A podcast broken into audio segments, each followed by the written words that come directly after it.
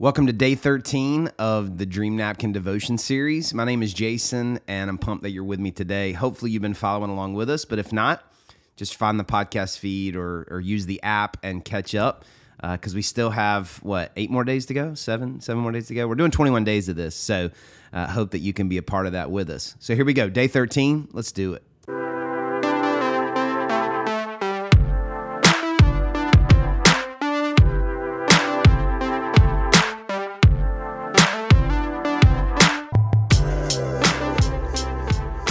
Our verses for today are Matthew chapter 20, verses 32 and 33.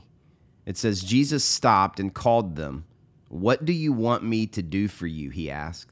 "Lord," they answered, "we want our sight."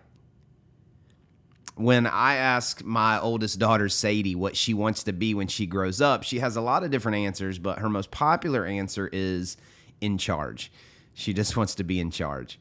Sadie is under this impression that adults get to do whatever they want, so she desperately just wants to be grown up.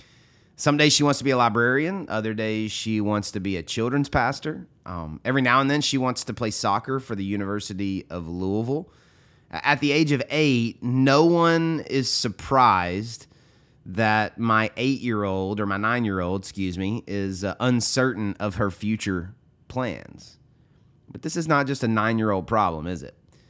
About 80% of college students change their major at least once during college, and on average, college students change their major 3 times before they finish college.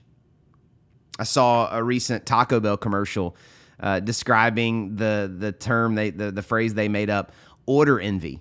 According to Taco Bell, order envy is when you want what you order until you see someone else's food and then you want what they ordered. Whether it's ordering off the menu, what to study in college, what to be when you grow up, sometimes it's hard to know what you want.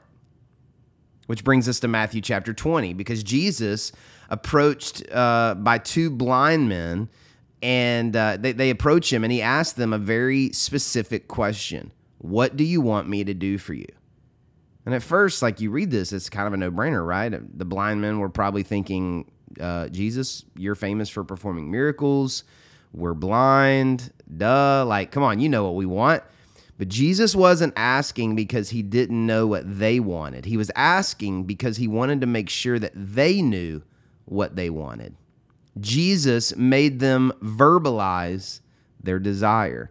He made them spell it out because that's where faith begins, knowing what you want. Let me read you another verse, Hebrews 11:1. It says, "Now faith is confidence in what we hope for and assurance about what we do not see."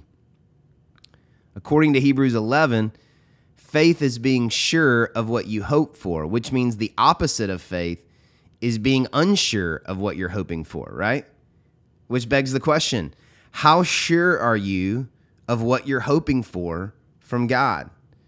Or maybe a better question to start with is, what are you hoping for from God? Most of us don't receive what we want from God because we simply don't know what we want. We've never decided what's most important. We've never written down a list of life goals. We've never defined success for ourselves. We don't keep a list of prayers. But God wants us to be sure of what we're hoping for because when he answers our prayers, he wants us to be sure that no one else could have done it but God. So what if Jesus asked you today, what do you want me to do for you? Do you have an answer?